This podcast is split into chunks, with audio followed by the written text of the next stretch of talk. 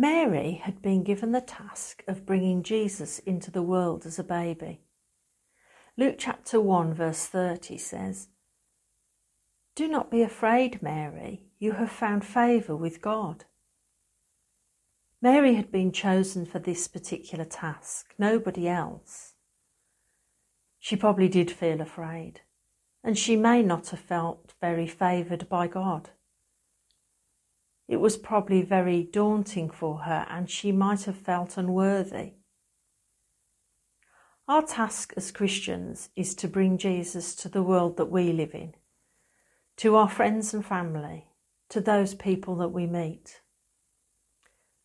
We may feel daunted too and unworthy. But this Christmas, as people perhaps re-evaluate their Christmas spending and want to make the festive season more joyful and less costly, this is our opportunity to bring Jesus to them. It only needs to be a small thing.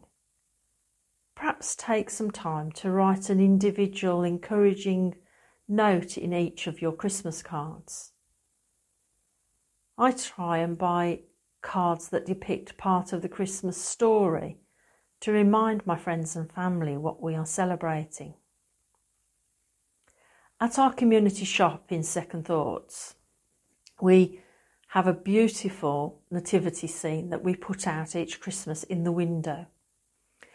A few years ago, we wrote Away in a Manger on the glass of the window.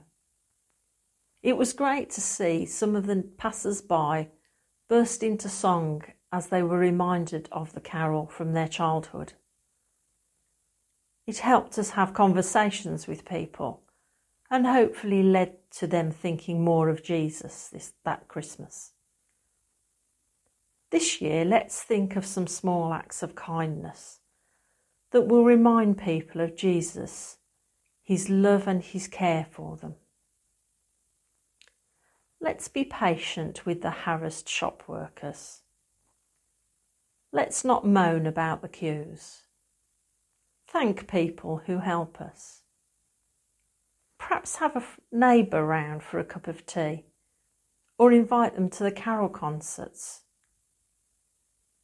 Perhaps make a phone call to somebody that's going to be on their own.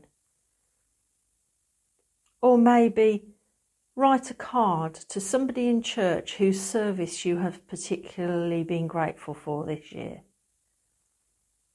Visit an elderly neighbour, or maybe a young neighbour. Put some positive comments on your social media. Let's share encouraging stories of Jesus in our lives. Let's create a celebration of gratitude and joy that brings Jesus to those who don't know him.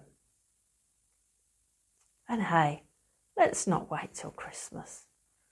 Let's start now.